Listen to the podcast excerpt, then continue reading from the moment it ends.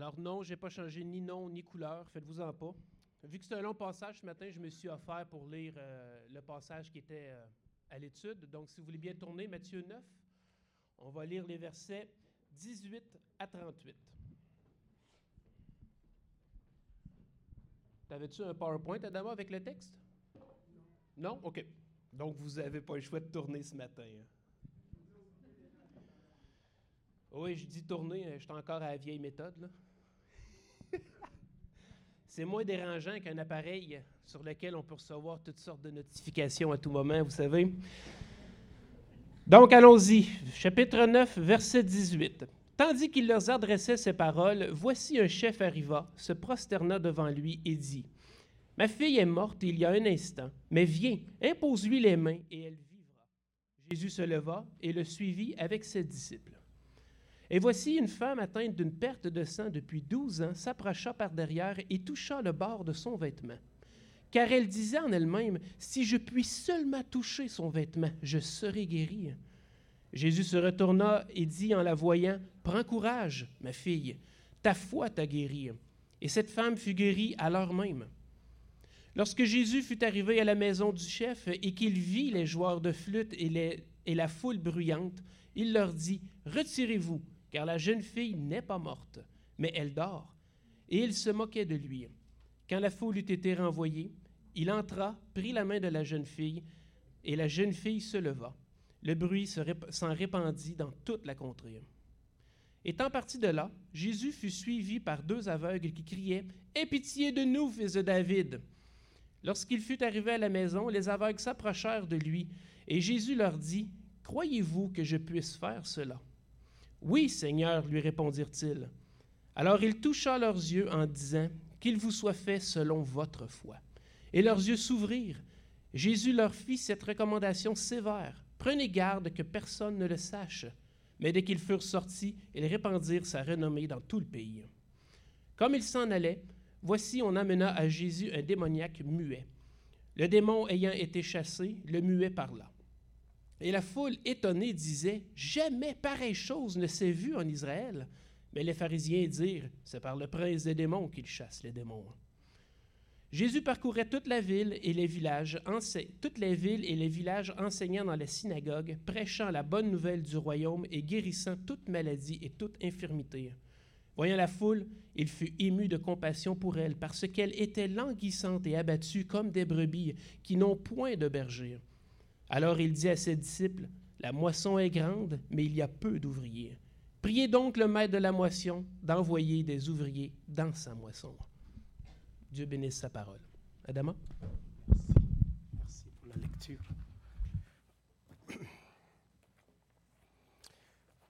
Christian, merci beaucoup pour la lecture. Que Dieu te bénisse. Bonjour à tous. Vous allez bien? Bon, moi aussi je vais bien si vous allez bien. Que Dieu vous bénisse. Alors, prions pour la lecture de la parole qui vient d'être faite. Éternel notre Dieu, nous voulons te dire merci pour ce moment que tu nous as donné. Et c'est toujours un privilège pour nous de venir dans ta présence et d'ouvrir ta parole. Parce que nous croyons en toi, nous croyons en elle, ta parole que tu nous as laissée. C'est elle qui nous dirige, qui nous conduit, qui est une lampe à nos pieds. Alors ce matin, encore pour la énième fois, que ta parole soit cette lampe qui va nous éclairer, qui va nous conduire, qui va nous permettre de faire ta volonté et qui va nous permettre d'être un peuple qui est agréable à toi. Louange à toi. Tu connais le besoin de chacun ce matin. Réponds à nos besoins selon ta volonté et selon tes plans. Au nom de Jésus-Christ. Amen. Alors, ce matin, nous allons parler, continuer, comme mon jeune frère a dit, dans le sujet de le roi et son royaume. Et ce matin, dans tout ce que je vais dire, si vous n'avez rien retenu, j'aimerais que vous reteniez une chose. La foi. Sans la foi, rien n'est possible. La foi, importante pour la maison de Dieu, importante pour plaire à Dieu, importante pour vivre au milieu du peuple de Dieu, pour faire partie de la famille de Dieu. Et dans ce nouveau royaume, si tu n'as pas la foi, tu ne peux pas faire partie des enfants de Dieu. Est-ce que ça va? Bon, on peut rentrer à la maison, la prédication est terminée. Alors, on parle du roi et son royaume. Et récemment, nous venons de perdre une reine qui a perdu, qui est décédée, après 70 ans de règne et de domination sur plusieurs pays et sur d'autres pays qu'on appelle le Commonwealth. Et elle a été dignement enterrée.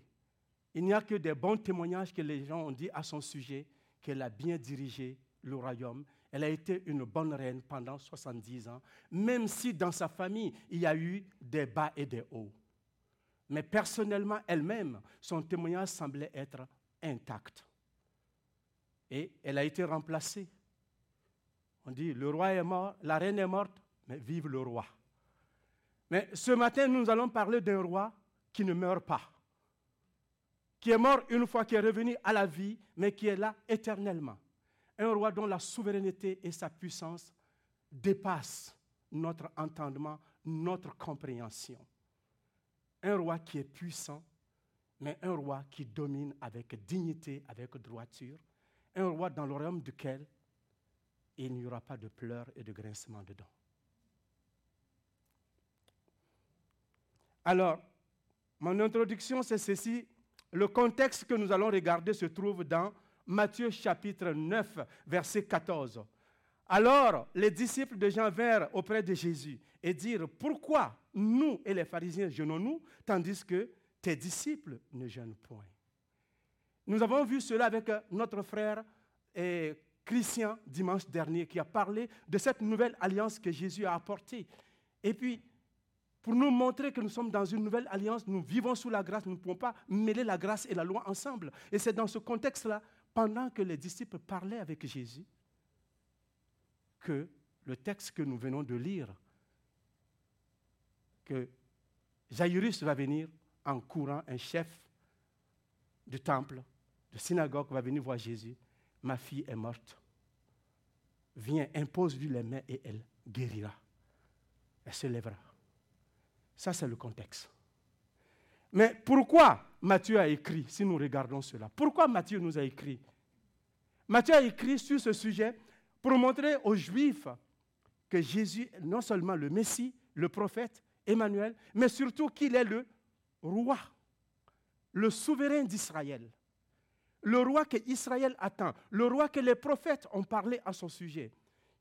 Le roi que Moïse a proclamé dans Deutéronome 18, 18 à Israël, quand ils étaient sur le mont Horeb, où il dit que Dieu suscitera au milieu d'eux un prophète comme lui, et ils devraient l'écouter. Et c'est ce roi-là, ce prophète-là, qui est annoncé. Il a été annoncé dans plusieurs passages qu'il est le roi. Et nous pouvons voir dans Matthieu chapitre 2, verset 2, les marges sont venues de l'Orient pour venir faire quoi? Pour venir adorer le roi des Juifs. Il dit, où est le roi des Juifs qui est né, qui vient de naître Des païens, des gens qui ne sont, font même pas partie du peuple d'Israël, étaient déjà informés qu'un roi devait naître et ils viennent pour l'adorer, pour lui rendre honneur, pour lui donner le droit qu'un roi mérite. Alors, Jésus et Matthieu, c'est ce qu'il est en train de prouver dans tout le chapitre, dans tout le livre de Matthieu. Matthieu nous montre que Jésus-Christ est roi. Et il le démontre de plusieurs manières. Et le premier chapitre de Matthieu, quand nous regardons, on nous dit Jésus-Christ, fils de David, fils d'Abraham, n'est-ce pas? Et quand on dit Jésus-Christ, fils de David, qu'est-ce qu'on est en train de dire? On est en train de dire qu'il est le successeur du trône. Il est celui qui vient après David. C'est lui qui va pérenniser le règne de David. Et dans Luc chapitre 2, nous voyons que quand l'ange vient voir Marie et annonce la venue de Jésus, la naissance de Jésus, il va dire plus tard que c'est celui-là qui sera le roi. Il va régner sur Israël. Éternellement, son, son règne n'aura pas de fin. Donc, Matthieu ne fait que faire sortir ça à Israël en prenant la loi pour montrer avec l'Ancien Testament que Matthieu cite beaucoup pour prouver à Israël que Jésus-Christ est non seulement le roi que l'Ancien Testament a annoncé, que les lois ont annoncé, et qu'il est véritablement le roi d'Israël. Et c'est ça que Matthieu essaye de nous prouver. C'est pourquoi les anciens et les collaborateurs ont choisi Matthieu pour enseigner. On a dit le roi et son royaume, n'est-ce pas? C'est ça le thème qu'on a choisi. Alors ce matin, c'est quoi un souverain? Être roi. En quoi est-ce que Jésus est-il souverain? Il est souverain sur tout. Il est souverain de tout. Souverain sur tout, souverain de tout. Et on peut voir cela dans d'autres passages, dans Matthieu chapitre 8 et jusqu'au chapitre 9. Et on voit les points sur lesquels Jésus a montré sa souveraineté en faisant des miracles. Il guérit les lépreux, il fait guérir la fille euh, du centenier à distance pour montrer qu'il a la souveraineté même sur le temps et sur la distance. Et il guérit réellement la belle-mère de Pierre. Il arrête la tempête, quelque chose que personne jamais n'a pu faire. Aucun marin, aucun capitaine de, de bateau n'a pu faire cela. Mais Jésus a fait toutes ces choses. Et il guérit les deux démoniaques de Gadara, qui avaient interdit des passages à des gens de la ville de Gadara. Et en plus de ça, non seulement il fait cela, il pardonne les péchés, il guérit le paralytique. Que récemment, Stéphane nous a prêché dessus. Qui est capable de pardonner les péchés? Même les pharisiens disent autour de lui, mais qui est C'est un blasphème. Qui est capable de pardonner les péchés? Il n'y a que Dieu seul qui peut le faire. Or, devant eux, celui qui était en train de pardonner les péchés, c'était le Dieu incarné en personne qui était là le Dieu 100% homme, le Dieu 100% Dieu divin. Et Matthieu nous dit cela, qu'il s'appelle Emmanuel, Dieu avec. C'est ça. Dieu avec nous. Et il est le roi souverain.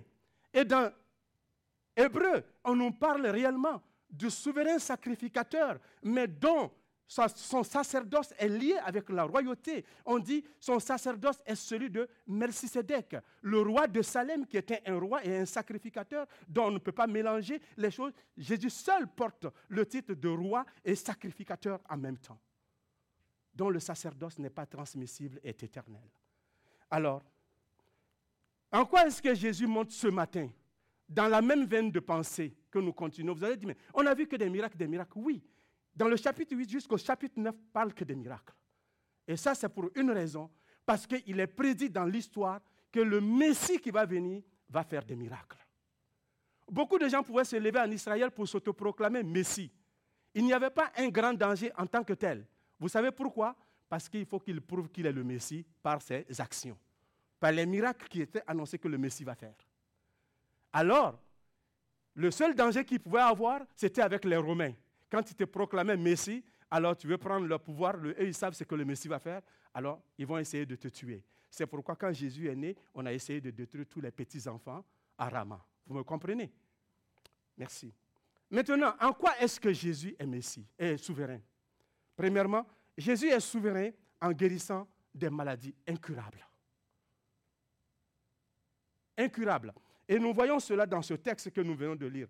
Tandis qu'il leur parlait, Voici un chef arriva, se prosterna devant lui et dit, ma fille est morte il y a un instant, mais viens, impose-lui les mains et elle vivra. Et à la suite de cela, qu'est-ce qui arrive? Jésus se leva avec ses disciples. Et voici une femme atteinte de perte de sang depuis 12 ans, s'approchant par derrière et toucha le bord de son vêtement car elle disait en elle-même, si je puis seulement toucher le bord de son vêtement, je serai guérie. Et qu'est-ce qu'elle fait? Et Jésus se retourna et dit, en la voyant, prends courage ma fille, ta foi t'a guérie. Ta foi t'a guérie. Et cette femme fut guérie à l'heure même. Jésus guérit les maladies incurables, les maladies que personne n'a pu guérir. Et cette femme, on ne connaît pas beaucoup de choses d'elle. Matthieu ne nous dit pas grand-chose sur elle. Il n'y a seulement que dans le livre de Luc et des autres qui disent assez de choses d'elle. Quand nous regardons qui est cette femme, on nous dit ce qu'elle est. Dans Luc et dans Marc, on nous dit que c'était une femme qui avait dépensé, qui souffrait, mais qui avait dépensé tout son argent chez les médecins. Elle avait dépensé tout son argent pour chercher des soins. Elle avait tout fait. Elle a été partout Elle n'a pas eu de soulagement. Et même sa condition s'empirait davantage. C'est-à-dire qu'elle a reçu le soin chez tous les spécialistes de nos médecins actuels. Elle est passée probablement dans tous les scanners de son temps, mais ils n'ont pas pu trouver une solution pour elle. Elle souffrait d'hémorragie. Et cette perte de sang était un problème.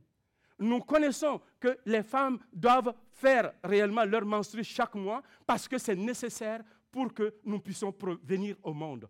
Nous sommes nés parce qu'elles ont fait ce cycle-là. Ce n'est pas quelque chose de méchant et de mauvais.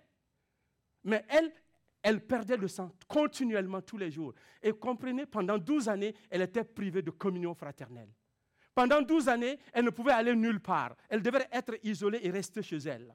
Pendant 12 années, parce que tout ce qu'elle touchait était considéré dans l'Ancien Testament comme impur. Même si elle s'asseyait sur une chaise, si quelqu'un venait s'asseoir dessus, il devenait impur en 24 heures, pendant 24 heures. Imaginez-vous que son mari ne peut même pas être à côté d'elle. Que si elle avait des, enfants, la Bible ne nous dit pas qu'il ne peut même pas communier avec elle. Et qu'elle était isolée pendant tout le temps privé de toute relation, de toute communion fraternelle. Alors si tu chioles que la pandémie a été dure, mais mets-toi dans la place de cette dame quand elle était privée de tout pendant 12 années. Je pense que tu vas dire, ouais, je pense que je suis mieux avec la pandémie présentement. Amen. Mais cette dame, pendant 12 ans, a tout perdu. Elle a tellement dépensé son argent qu'elle est tombée en faillite. On pourrait dire, elle, elle devrait rencontrer le syndic pour pouvoir l'aider probablement à refaire son économie. Elle n'avait plus rien, mais elle n'a pas obtenu d'aide. Mais elle avait une chose que personne n'avait. Elle avait une chose qu'on ne pouvait pas acheter dans un magasin. Elle avait une chose qu'on ne pouvait pas trouver ailleurs. Seigneur, qui était peut-être petit aux yeux des gens, mais qui était grand aux yeux de Dieu. Elle avait la foi. Elle avait la foi. On ne fabrique pas la foi. On ne l'achète pas dans les magasins de Walmart. On ne l'achète pas chez le dépanneur. Et la foi, elle provient de la parole de Dieu. Et la Bible nous dit, la foi vient de la parole de Dieu. Et ce qu'on entend vient de la parole de Dieu, n'est-ce pas? Et elle avait la foi. Elle avait entendu parler de Jésus-Christ, que cet homme-là pouvait guérir. Mais elle s'est dit, si seulement je puisse toucher le bord de son vêtement. Scientifiquement, ce n'est jamais prouvé que le bout d'un boubou peut guérir. Nulle part. Mais elle, elle dit, si je peux. L'audace de la foi. Elle n'est pas allée devant Jésus-Christ, s'il te plaît, est-ce que tu peux me guérir? Non. Elle pense, parce qu'elle était même interdite de rentrer dans la foule, mais quand même, elle brise ce, cette règle-là. Elle touche le boubou de Jésus-Christ et elle est guérie. Le bord de son boubou, le bord de sa robe, le bord de son manteau, le bord de sa chemise, de son costume, je ne sais pas. Mais pour nous, on dira en africain, c'est son boubou. Amen. Et elle est guérie, elle obtient la guérison. Une foi audacieuse. Ce matin, la foi, ta foi est comment? Dans quel, état notre foi se trouve? Elle, elle était impure. Ce matin, peut-être que tu es considéré comme une personne impure. Tu n'as pas le droit de siéger au milieu du peuple de Dieu. Mais le péché nous rend impurs. Le péché nous rend inacceptables devant Dieu. Mais ce matin, tu peux être purifié et guéri. Elle a touché Jésus-Christ, mais Jésus-Christ n'a pas devenu impur parce qu'elle a touché Jésus. Mais si elle avait touché quelqu'un d'autre, la personne sera impure. Parce que Jésus est Dieu. C'est ce qui est impur quand lui touche devient pur. Quand lui touche, ce qui n'est pas sanctifié devient sanctifié. Quand Jésus touche quelque chose, ça devient sacré. Parce qu'il est Dieu. Et c'est ça la différence entre lui et les autres humains. Il vient de démontrer cela. Ce matin, tu sais, comme cette femme et cette femme qui avait la perte de sang, peut-être tu te sens malade pendant plus de 12 ans. Tu as des problèmes de santé. Tu as visité partout. Mais ce matin, Jésus peut te faire grâce. Il est le Dieu de compassion et de miséricorde. Une foi audacieuse. Je ne veux pas dire que tu ne guéris pas parce que tu n'as pas la foi. Mais ici, le contexte, c'est que cette femme, la Bible nous dit qu'elle avait la foi elle a mis sa foi en Dieu, et puis elle a, été, elle a obtenu la guérison. Amen. Je ne veux pas être des extrémistes de l'autre côté non plus.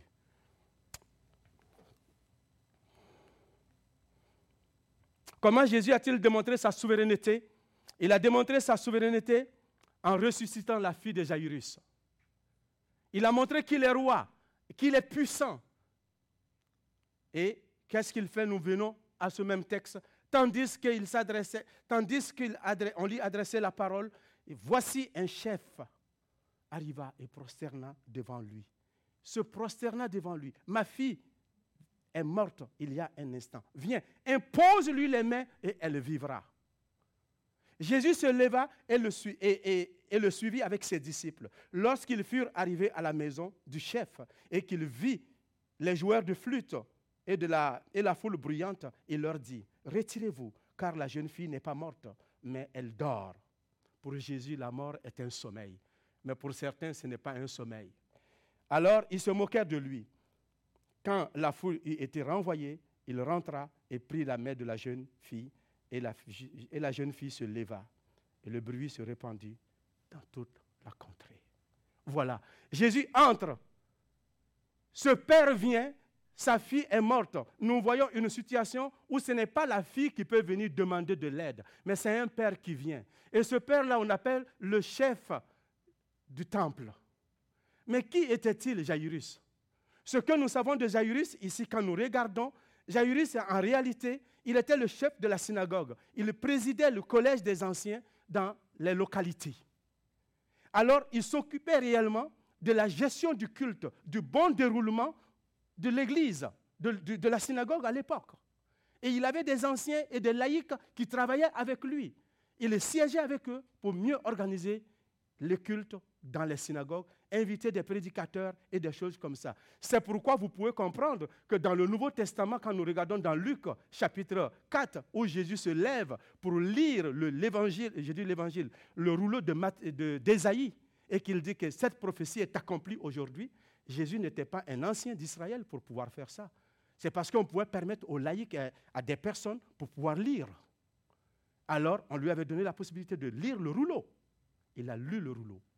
Et cela était permis dans les synagogues. On peut voir que l'apôtre Paul et d'autres apôtres prêchaient dans les synagogues partout où ils partaient, sans faire partie de cette synagogue-là. Alors, Jairus était un des responsables. Donc, disons, un homme spirituel, un homme craignant Dieu. Mais cependant, quand sa fille est morte, il était limité, il ne pouvait rien faire pour sa fille. Et qu'est-ce qu'il fait? Il court pour aller voir Jésus-Christ. Il va voir Jésus-Christ. Viens, ma fille vient de mourir. Impose-lui les mains et elle vivra. Ça, c'est une foi. Elle ne court pas pour aller chercher le souverain sacrificateur du temple, mais elle court pour aller vers Jésus-Christ, parce qu'elle sait que cet homme-là peut faire ça. Dans le désespoir, vers qui est-ce que vous vous tournez? Quand tout est impossible, vers qui vous vous tournez? Cet homme est allé avec la foi, il n'est pas allé en tâtonnant. Il dit, viens, viens, impose-lui les mains. Ce matin, est-ce que tu peux appeler Jésus, viens Touche-moi de nouveau change ma vie. Ma foi est morte. Sinon, ma foi est sur le point de mourir. Ma foi est étouffée. Je ne suis plus le genre de chrétien que j'aurais dû être. Je ne marche plus, je suis devenu faible et léger. Il n'y a rien en moi qui respire pour toi. Touche-moi de nouveau. Ressuscite en moi ce qui est mort pour que je sois l'enfant de Dieu qui te donne gloire. La chrétienne et le chrétien qui bout et qui est passionné pour toi. On peut faire cette prière. On peut demander à Dieu. Peut-être tu penses que ta foi, tu n'as pas de foi, tu es mort, et il n'y a plus d'espoir pour toi, rien ne peut se faire. Mais ce matin, tu peux encore être ressuscité. La Bible nous dit que Jésus-Christ est la résurrection et la vie. Et quand même les morts entendront sa voix, vivront, reviendront à la vie. C'est ce que l'Écriture nous dit. Et Jésus même dit ça à Marthe. Si tu crois, tu verras la gloire de Dieu. Je suis la résurrection je suis la vie. Ce matin, tu es en train d'écouter la parole de celui qui est la résurrection et la vie. Qu'est-ce qui est mort en toi? Qu'est-ce qui te semble impossible? Ce matin, Christ veut le ressusciter pour toi. La première des choses qu'il doit ressusciter, c'est ta foi. Si tu n'es pas chrétien, tu es mort spirituellement. Si tu restes dans cette condition, tu vas en enfer. Mais si tu crois en lui, si tu l'appelles ce matin, si tu dis Jésus, viens, touche-moi, je vais être un enfant de Dieu, je vais être comme toi, je vais faire partie de ta famille, viens en moi, touche-moi. Alors il te touchera, tu reviendras à la vie et tu seras une nouvelle créature en Jésus-Christ ce matin. Et tu feras partie de sa famille. Et ton nom changera, ton statut changera. Et tu seras enfant de Dieu et héritier de Christ et de Dieu et co-héritier avec Christ. Veux-tu être un co-héritier avec l'homme le plus puissant des cieux et de la terre? Le frère de Jésus-Christ, la sœur de Jésus-Christ ce matin. Comment encore Jésus a-t-il démontré sa souveraineté? Il a démontré sa souveraineté en exerçant, en guérissant les deux aveugles. Et ces deux aveugles qui couraient après lui, qui lui demandaient, Fils de David, aie pitié de nous. Fils de David, aie pitié de nous. Et en disant cela, Jésus leur pose la question vers le verset 28, vers la fin. Il dit, croyez-vous que je puisse faire cela Oui, Seigneur, lui répondirent-ils. Quelle foi? Ils n'ont même pas douté. Ils marchaient après lui. Eux, ils ont reconnu en Jésus-Christ le souverain, parce qu'il l'appelle le fils de David, comme je vous l'ai dit en entrée, à l'introduction. Fils de David voudrait dire le successeur du trône. Il est le prince qui va succéder David et pérenniser son règne d'éternité en éternité, de génération en génération, et son règne n'aura pas de fin. Et ce n'est pas tout le monde qui était capable de reconnaître cela en Jésus-Christ. Mais eux, ils ont reconnu. On dit, lui, il est le fils de David. Ils se sont soumis à lui, ils l'ont appelé. Au départ, Jésus ne les a pas écoutés. Jusqu'à ce qu'il est arrivé chez lui, il les pose la question, croyez-vous que je puisse faire? On dit, oui, oui, oui, nous croyons que tu peux le faire. Alors Jésus toucha leurs yeux et il, leur dit qu'il soit fait selon votre, selon votre foi. Selon votre foi. C'est ça qu'il leur dit. Et leurs yeux s'ouvrirent. Ce matin, peut-être tu ne vois plus. Tu vois physiquement, mais spirituellement, tu ne vois pas n'est pas capable de discerner les choses de Dieu. Spirituellement, tu es aveugle. Tu t'attends comme un aveugle en plein jour. Tu ne discernes pas les choses de Dieu. Et tu ne sais pas saisir les choses de Dieu. Mais ce matin, si tu reconnais en Jésus-Christ le Fils de David, il peut te donner la vue. Il peut te donner la vue. Amen. Il peut te donner la vue. Tu peux sortir des ténèbres et faire partie de la famille. Tu peux sortir des ténèbres et marcher dans la lumière. Parce que ces aveugles étaient dans la ténèbre pendant plusieurs années aussi. En quoi est-ce qu'il est souverain? Il est souverain sur la guérison du muet. Jésus démontre ces miracles-là pour démontrer sa puissance. Il démontre qu'il est le roi. Il est en train de donner sa lettre d'accrédit, comment on dit ça, d'accréditation, accréditation? Il montre sa lettre d'accréditation. Quand un ambassadeur rentre dans un pays, il doit présenter une lettre d'accréditation, d'accréditation pour être reçu par les souverains ou par les patrons de ce lieu ou par les politiciens de ce lieu pour qu'il soit reconnu. Alors, Jésus, sa lettre d'accréditation, c'est les miracles qu'il fait pour prouver à Israël que je suis votre roi. Amen. C'est ça qu'il fait. Il guérit le muet qui ne pouvait pas parler ces choses qui ne sont jamais arrivées dans le passé. Aucun médecin ne pouvait guérir un muet. Mais Jésus le guérit, il chasse le démon et il est guéri. Et à la vue de cela, on dit, les pharisiens, qu'est-ce qu'ils disent? Ils disent qu'ils chassent les démons par le prince des démons. Vous voyez, quel que soit le miracle que vous allez faire, quelle que soit la prédication que vous allez faire, quelle que soit la présentation de la parole de Dieu que vous allez faire, vous ne pouvez pas changer les personnes incrédules de croire en Dieu s'ils ne veulent pas croire. Ça, ce sont les ennemis de Dieu qui combattent le miracle que Jésus fait. Au lieu de dire, nous, on ne peut pas faire ça, nous sommes des responsables, nous sommes des leaders en Israël, nous ne sommes pas capables de faire ce qu'il fait. Mais par jalousie, ils essayent de mépriser son œuvre. Par jalousie, ils essayent de détruire, d'attribuer ce que le Saint-Esprit fait à un démon. Belzébul, le prince des démons. Ce matin, quand tu vois un frère, une sœur faire quelque chose dans la maison de Dieu qui est bien, est-ce que tu loues Dieu pour cela ou tu méprises? Tu discrédites son travail? Tu essaies de trouver des erreurs dans son travail pour le discréditer, pour prouver que ça ne vaut rien? Ou bien tu dis, waouh, Dieu a utilisé ce frère, Dieu a utilisé cette sœur, et que le Seigneur soit loué, que Dieu soit loué ou bien tu cherches à mépriser leur ministère. Eux, ils ont essayé de mépriser. Mais ce qui est intéressant, quand Dieu fait quelque chose en toi, que les gens méprisent ou non, ça ne change rien. Tu continues de faire ton chemin et tu avances. Amen. Qu'ils approuvent ou non, Jésus est le roi. Qu'ils approuvent ou non, il est le Messie. Qu'ils l'approuvent ou non, il est le sauveur du monde. Qu'ils l'approuvent ou non, il est le souverain sacrificateur. Qu'ils l'approuvent ou non, il est le roi qui vient et qui domine sur les nations et qui va dominer même sur ses ennemis-là. La Bible nous dit qu'ils fléchiront les genoux et ils confesseront un jour que Jésus-Christ est Seigneur. Amen. Donc, ils vont le faire. Application. à la vue de tout ce que nous venons d'entendre pour l'instant, alors, qu'est-ce que cela nous enseigne? Premièrement, cela nous enseigne que quels que soient nos fardeaux, nous n'avons pas besoin de rien d'autre que de la foi pour bénéficier de la miséricorde de notre Seigneur Jésus-Christ. La foi est la main qui tient ce que Dieu offre. La foi. La foi est la main qui offre ce que Dieu donne. Mais qu'est-ce que la foi? La Bible nous dit que la foi est une ferme assurance des choses que l'on espère, mais une démonstration de celles qu'on ne voit pas. La Bible nous dit que sans la foi, on ne peut pas être agréable à Dieu, car il faut que celui qui s'approche de Dieu croit que Dieu existe et qu'il est le rémunérateur de ceux qui le cherchent. Hébreu 11, on trouve dans cela.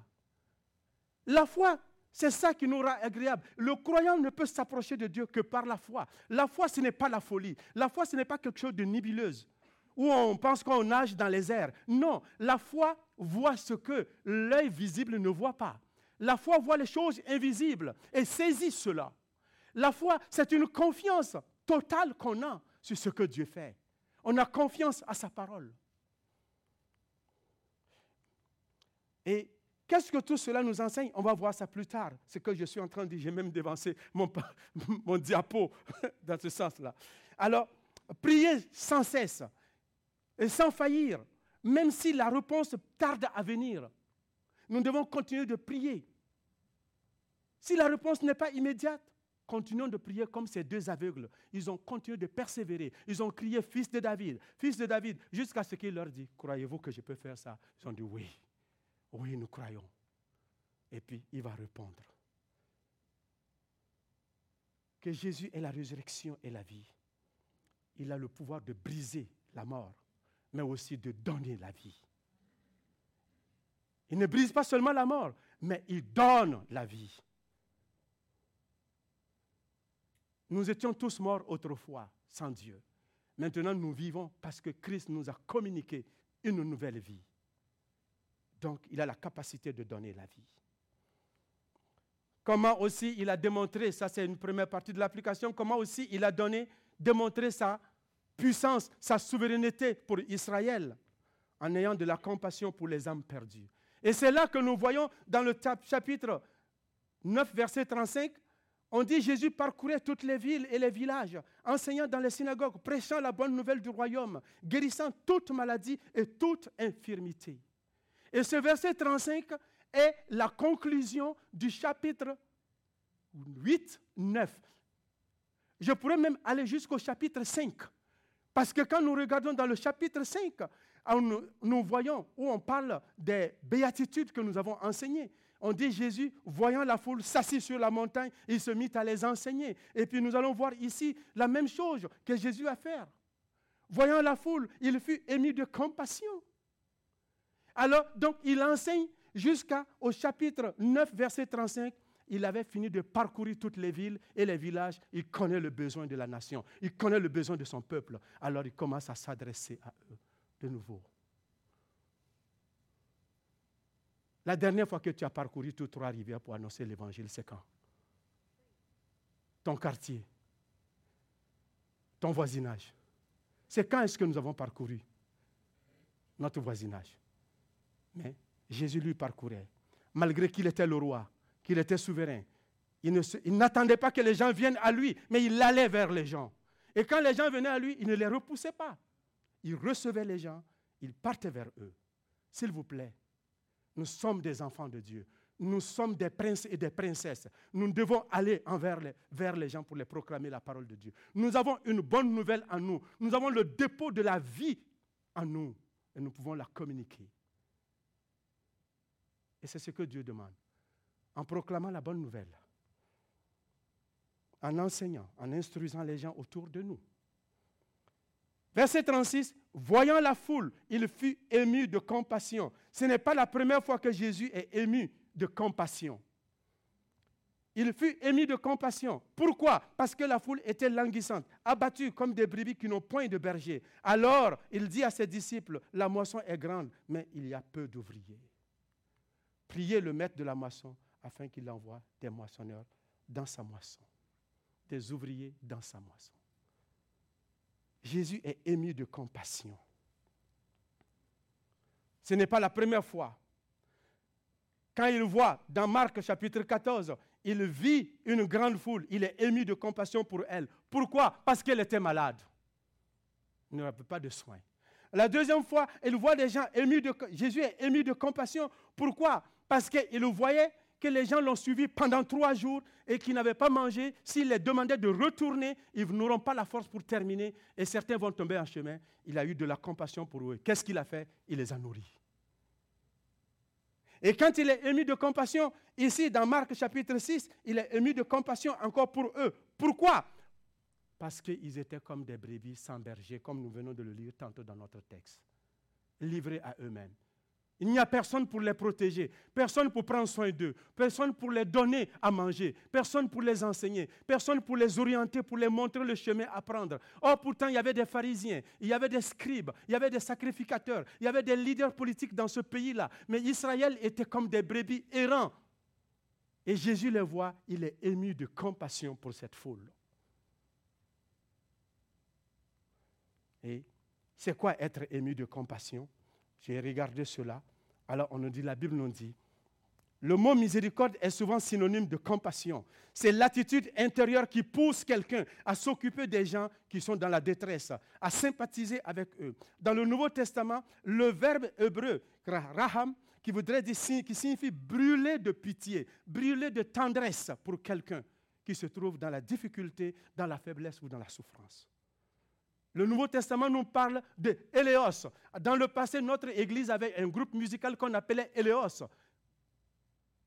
Je voudrais parler de la pitié, la compassion, le ministère de compassion.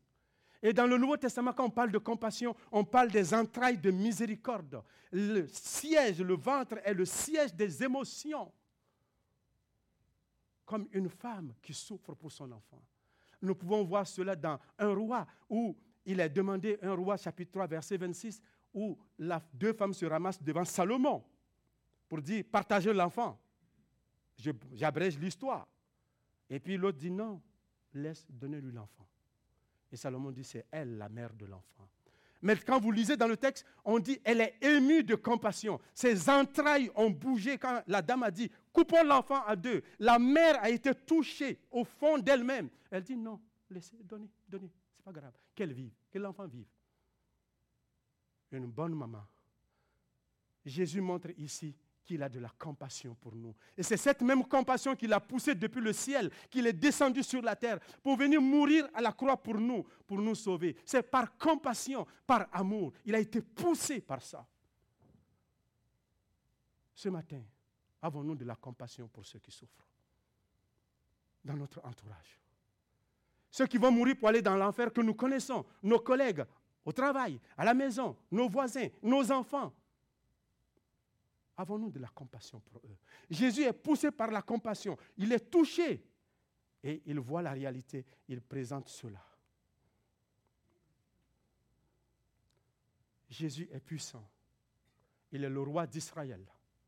Un Dieu de compassion et d'amour. Et il montre le besoin à Israël. Il leur dit, la moisson est grande. La moisson a blanchi. Il y a beaucoup de gens qui sont perdus et qui sont prêts à être sauvés. Il y a peu d'ouvriers, peu de personnes pour aller proclamer la parole. Nous sommes tous des ouvriers de Jésus-Christ. L'ouvrier, ce n'est pas moi seulement. Quand nous sommes enfants de Dieu, nous sommes tous ouvriers et ouvrières du Seigneur. Ce n'est pas celui qui reçoit un soutien dans l'Église pour cela. Bien plus, j'ai une responsabilité plus parce que Dieu m'appelle à ça et que cela a été reconnu par les anciens et les frères qui m'ont établi pour ça. Oui, je fais, mais ça n'exempte pas les autres de faire l'œuvre de Dieu, de faire la mission. Nous devons tous proclamer cette parole de Dieu, avoir la compassion et le faire. Nous sommes tous ouvriers et ouvrières du Seigneur. Jésus a de la compassion. Il est différent des chefs d'État qui n'ont pas de compassion pour leur peuple. Malgré leur puissance, malgré la force qu'ils ont, Jésus est puissant, est tout puissant. Mais cependant, malgré cette puissance-là, il a la capacité d'avoir de la compassion pour ceux qui souffrent. Et il compatit. Et la Bible nous dit, nous n'avons pas un souverain sacrificateur qui ne puisse compatir à nos douleurs. Il compatit à tout. Il a été tenté en tout sans péché.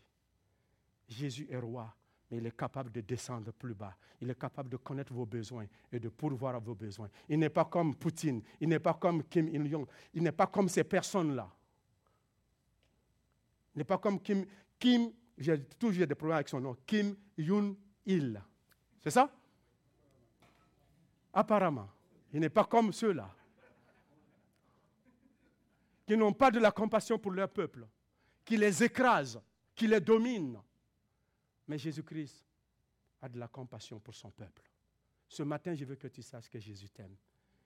Je veux que tu saches que Jésus t'aime. Si tu doutes, je ne veux plus jamais que tu doutes. Si tu doutes, regarde à la croix. Il a démontré sa compassion à la croix pour toi. Car Dieu a tant aimé le monde entier qu'il a donné son Fils unique afin que quiconque croit en lui ne périsse point, mais qu'il ait là vie. Dieu prouve son amour envers nous en ce que lorsque nous étions encore des pécheurs, Christ est pour qui? Pour nous. Et chaque fois que tu vas douter de l'amour de Dieu, regarde à la croix. Christ t'aime, il a de la compassion pour toi, il a de la compassion pour moi. C'est ça ton Dieu, c'est ça ton roi. Maintenant, la question, qu'il est roi, est-ce qu'il règne sur toi? Est-ce qu'il règne sur ton cœur? Est-ce qu'il règne sur notre Église? Est-ce qu'il règne sur notre foyer? Est-ce qu'il règne sur notre famille? Est-ce qu'il règne sur notre travail? Est-ce qu'il règne sur nos décisions comme roi? Il est le roi d'Israël. Si tu le reconnais comme le roi, alors il est ton sauveur. Et s'il est notre sauveur, il est aussi notre roi. Conclusion, on termine avec cela. Tout ce que nous avons vu, nous voyons dans cela, c'est que cela nous enseigne qu'il est important d'enseigner la parole de Dieu urgence d'annoncer l'évangile, la bonne nouvelle à tout le monde entier. L'importance d'avoir de la compassion pour les personnes qui souffrent autour de nous, comme je viens de le dire tantôt. La nécessité de prier et pour les ouvriers. Jésus dit, Priez le maître de la moisson afin qu'il envoie des ouvriers dans la moisson. Il ne dit pas aux disciples, allez-y chercher des moissonneurs, allez-y chercher vos voisins de venir travailler, allez-y chercher des employés pour qu'ils viennent dans le champ. Il dit non, votre job, ma job, on s'adresse à Dieu, on prie et lui, sa job est d'envoyer des ouvriers dans sa moisson. Parce qu'il connaît la nature de son terrain, il connaît la nature du moisson, il sait les qualités d'ouvriers qu'il veut envoyer dans sa moisson. Amen. Alors notre job est de prier. C'est pourquoi nous avons la prière mercredi soir ici. Tout le monde devrait être ici pour prier. Les vendredis, il y a la prière. Hein? Et les dimanches, il y a la prière. Il y a d'autres jours dans la semaine, on peut prier. Mais des fois, quand le moment vient de prier, les chrétiens disparaissent. On dirait qu'on a allumé la lumière parmi les cafards. Les cafards, ils disparaissent tous, ils ne veulent pas la lumière. Mais certains sont présents quand même. Je ne veux pas juger personne, mais je veux dire que c'est la réalité. Si nous voudrons avoir de l'impact dans notre communauté, nous devons avoir une vie de prière. Quand le chrétien prie, la main de Dieu bouge dans le ciel. Et par la foi. Par la foi. Conclusion.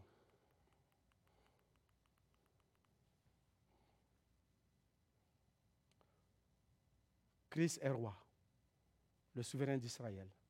Il est aussi le roi pour vous et pour moi, comme je l'ai dit tantôt, pour tous les chrétiens. Est-ce qu'il est souverain de notre vie?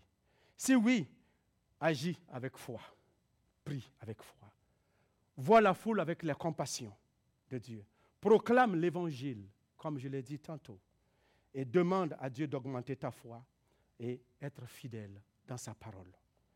Et jette, demande à Dieu de t'aider à jeter un regard favorable sur la foule, c'est-à-dire de voir le monde avec un regard de compassion. Ce matin, nous venons de voir que sans la foi, il est impossible d'être agréable à Dieu.